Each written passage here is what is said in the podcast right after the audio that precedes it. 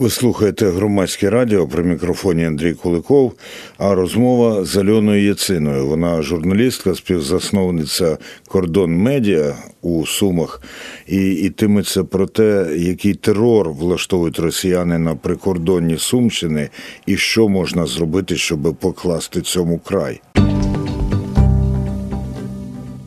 Історія з тим, як російська диверсійно-розвідувальна група розстріляла двох меш... ну, мешканку і мешканця, брата і сестру у прикордонні Сумщини, всіх, звичайно, вразила.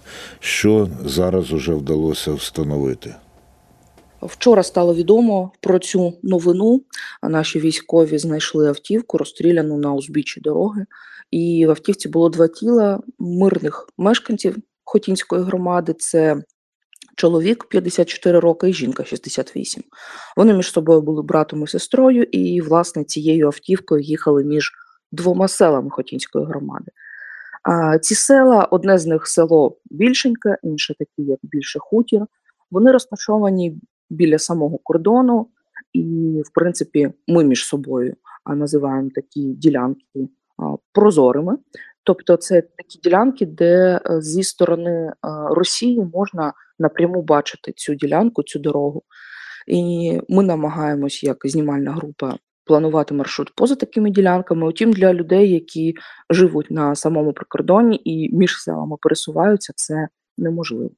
Наскільки нам відомо з наших джерел, е, ситуація була наступною, що під автівку під час руху російська ДРГ кинула вибуховий пристрій, автівка зупинилася, і далі зі стрілецької зброї росіяни вже певно бачучи, що в автівці їдуть не військові, що в автівці їдуть двоє мирних цивільних людей. Вони ну і, і не молодих на додачу.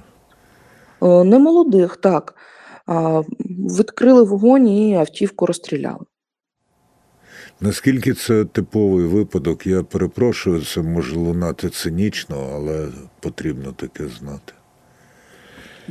На жаль, не цинічно, бо це наша реальність, як би це не звучало е, погано, так, але е, досить типовий випадок. Якщо ми беремо минулий рік, таких випадків було близько десяти, певно, і це вже досить багато. Росіяни розстрілювали маршрутку рейсову. Це також була сусідня громада з Хотінською, Юниківська громада. Росіяни розстрілювали молоковоз, який перевозив молоко так само між селами прикордоння. Розстріляли двох чоловіків у Серединобудській громаді, які їхали мотоциклом буквально восени. І ось взимку перед Новим роком була ситуація, якої не було знову ж таки в новинах. Ми також про неї не писали, бо не мали достатнього фактажу не мали достатньої кількості джерел, щоб все це довести, але тим не менш ситуацію це не відміняє. А в Весмінській громаді жінка, цивільна жінка, також потрапила на засідку ДРГ, їдучи просто дорогою, і була поранена. В новинах тоді це подали офіційні джерела як поранення від мінометного обстрілу. Утім, нам відомі інші дані, що цей обстріл був саме при зіткненні з ворожою ДРГ. Альона, ви кажете, що називаєте такі ділянки кордону прикордоння прозорими. А наскільки вони прозорі для українського війська, і наскільки наші збройні сили здатні захистити тих людей, які там мешкають від росіян? І тут тут я маю на увазі не обстріли, ми про обстріли ще поговоримо, а саме від ДРГ. Ну, це дуже цікаве питання. Е, знову ж таки, все залежить від ділянки кордону, від ландшафту, і наскільки мені зрозуміло, саме від е, тих військ, які знаходяться на цій ділянці кордону, напевні. Тобто, проїжджаючи по таким прозорим ділянкам, е, ми можемо бачити з іншого боку російські позиції, російські укриття, скажімо так от, де вони знаходяться в деяких селах, наприклад, якщо це село Рижівка, то воно межує з там вулиця, просто поділена навтор, так, з Росією. І ми можемо бачити, як по вулиці ходять так само російські військові. Ось ми влітку працювали, їх бачили буквально очима. Утім, Певно, що е, людей захищають, е, якби не наші військові, таких випадків було б набагато більше ніж 10. Люди залишаються у такій небезпечній ситуації. Е, Напевно, вже багато сказано, чому вони там залишаються. Ми таке знаємо і в фронтових прифронтових районах на Донеччині, на Луганщині та і в інших областях. А наскільки вони все ж таки ризикують для того, щоб між селами їздити, ходити, чи е, хтось може просто замикається в своєму селі чи на своєму хуторі і далі не йде нікуди і чекає, поки прийде або розчищення території, або гуманітарна допомога, якщо її туди доставляють. Так, з гуманітарною допомогою все досить складно. Є громади там, де голова громади, голова села турбується про те, щоб її було вдосталь. А є там, де це трошки, скажімо так, процес не дуже активно контролюється місцевою владою, і так як про Сумщину досить мало говорять у інформаційному просторі. Є інформація і про життя прикордоння, в тому числі, то тут не дуже сильно привернута увага організацій, які доставляють гуманітарну допомогу. Зокрема, у прикордонні у п'ятикілометрову зону майже не доїжджають волонтери, деякі доїжджають за це їм велика дяка. А так само минулого тижня нам оголосили, що швидше за все у п'ятикілометрову зону не будуть пускати і журналістів. Ми поки оспорюємо це питання, адже там живе дуже багато цивільних людей, там тисячі цивільних живуть, і залишити їх без всього, навіть без уваги і інформаційної підтримки, е, ну це черговий крок до того, щоб е, ці території були забуті, були знищені. А на ці території не виїжджають ні електрика, ні комунальні служби, ні поліція, що в принципі ускладнює ситуацію. Альоно, я захоплююся і вами, і вашими колегами тією роботою, яку ви здійснюєте. Запитання, те, що ви сказали, що Сумщині, мовляв, я з вами згоден тут, не приділяють, е, скажімо так, першочергової уваги в інформаційному полі. Е, Чому, на вашу думку? Це просто тому, що там немає активного фронту? Чи це тому, що ну, от ми звикли колись говорити війна на Донбасі, зараз іноді навіть зараз ще чується війна на півдні та на сході. Що ви скажете? Мабуть, це перша причина, і на щастя, в нас немає активного фронту. Як людина, яка працює не лише на Сумщині, а по всій лінії фронту час від часу, я можу сказати, що у порівнянні з тими самими ділянками території на Донбасі, де точаться активні бої, на Сумщині тихо. Це якщо порівнювати. Але ж е, війну не можна порівнювати, не можна на неї закривати очі і нівелювати це. Е, Тому у Сумщини не перше місце е, в інформаційному, скажімо так, потоці, і, мабуть, це нещастя. Але це одна з причин. Інша причина те, що доступ медійників максимально ускладнений на Сумщину, і буквально нікому тут працювати. В нас на 500 кілометрів кордону з Росією, фактично 500 кілометрів фронту.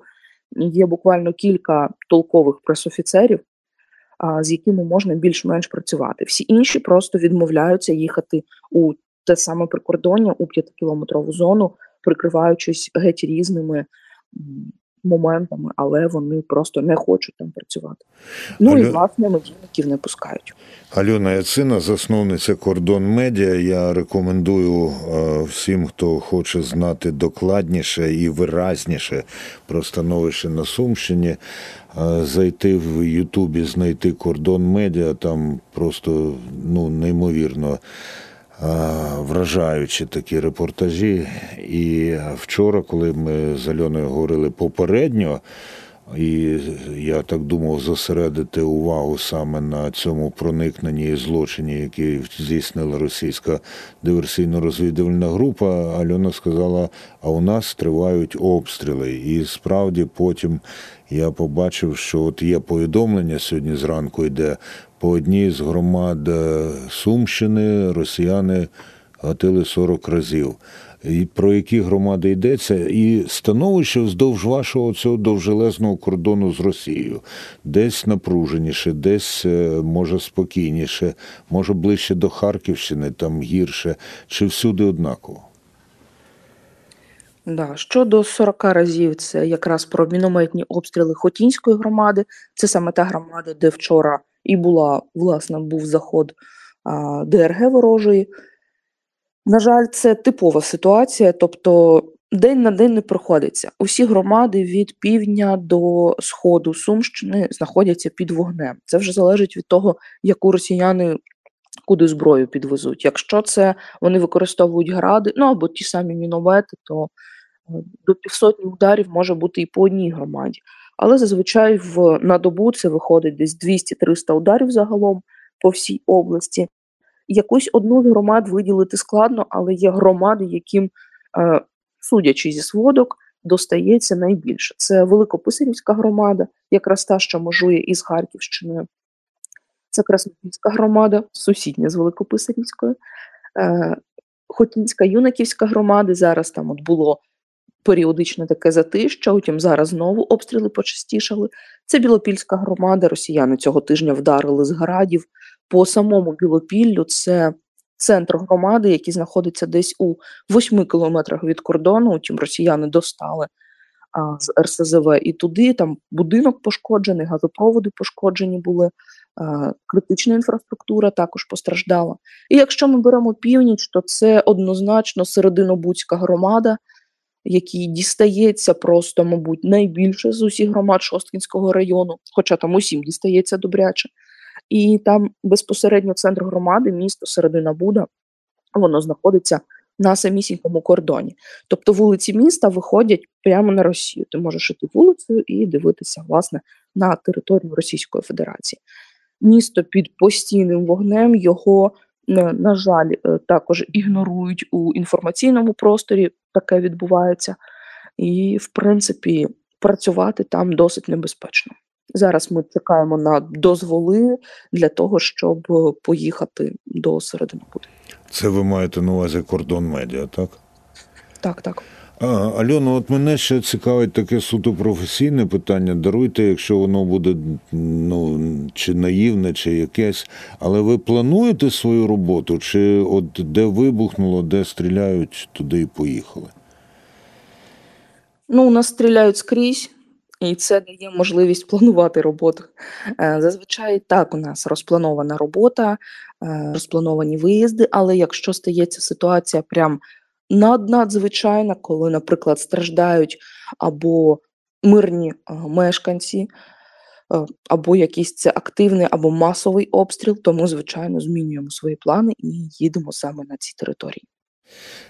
Поки Альона Яцина із кордон медіа розповідала про і називала громади, які обстрілюють, я, звісно ж, не дуже добре знаючи географію Сумщини, вивів собі на екран велику мапу області і разом з нею пройшовся тими от громадами і районами. Потім вона сказала Шосткінський район. Ну, це я дуже добре уявляю, звичайно, і Білопілля уявляю. Та вже і середина Буда знаю колись ну ще років два тому насправді і не знав.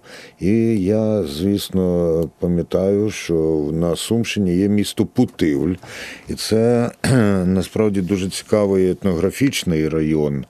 Тому що там живуть так звані горюни в околицях, яких росіяни зараховують до росіян. А наскільки Путивль і околиці, ну він то не зовсім на кордоні, але до нього прилягають. Наскільки там росіяни по-іншому себе ведуть, чи все одно так само? Путивльська громада, якщо ми беремо, вона має вихід до кордону, але досить невеличкий. Там буквально одне село розташоване в такій безпосередній близькості. Е, Путивлю дістається, скажімо так, час від часу е, самій громаді до міста не дістають ворожі обстріли, на щастя, а воно далеченько від кордону. А от громаді дістається буквально влітку на дитячому майданчику посеред села грались діти, і росіяни поцілили міною туди, і діти були поранені. Троє дітей постраждало, тоді чи четверо. Зараз точно цифру не згадаю, але тим не менш Путильській громаді так само дістається. Тобто її росіяни не оминають. Ну і ще одне запитання. Є, скажімо так, перепони, щоб не сказати перешкоди в тому, щоб журналістки і журналісти наші діставалися е, прикордоння. І тут зразу два запитання: наскільки там присутні е, російські так звані воєнкори, якщо у вас є такі дані? І по-друге, якщо не журналістки і журналісти, то в який спосіб наша влада інформує людей про становище у цих е, прикордонних е, районах? Про росіян почну. Немає там російських воєнкорів, принаймні з того, що ми слідкуємо, а їх туди взагалі з минулого року і цього року туди ніхто не приїздить, нікого туди не пускають. Можливо, були якісь поодинокі матеріали, утім, нам про це невідомо. Тобто, єдине місце, де працюють а, російські та іноземні воєнкори, це пункт перетину кордону, який зараз дійсно працює, це Покровка Колотилівка, і з того боку росіян до цього пункту допускають журналістів. Е, до слова, українці журналістів на пункт пропуску сам безпосередньо не пускають. Невідомо, чому це відбувається, адже це не є таємницею. І, на жаль, е, влада в особі обласної військової адміністрації також майже не інформує про те, що відбувається, тобто у зведеннях немає наслідків. Е, Вони пишуть просто про кількість обстрілів, зазвичай, які відбулися, але про наслідки цих обстрілів нічого не пишуть і не вказують. Інформація час від часу подається поліцією та прокуратурою, а також те, що вдається дізнаватись журналістам з власних джерел, потім підтверджувати цю інформацію у голів громад або так само у правоохоронців. І тоді ми вже цю інформацію подаємо. Тобто все це максимально закрито. У чому мета е, такої діяльності інформаційної не зрозуміло наразі геть нікому.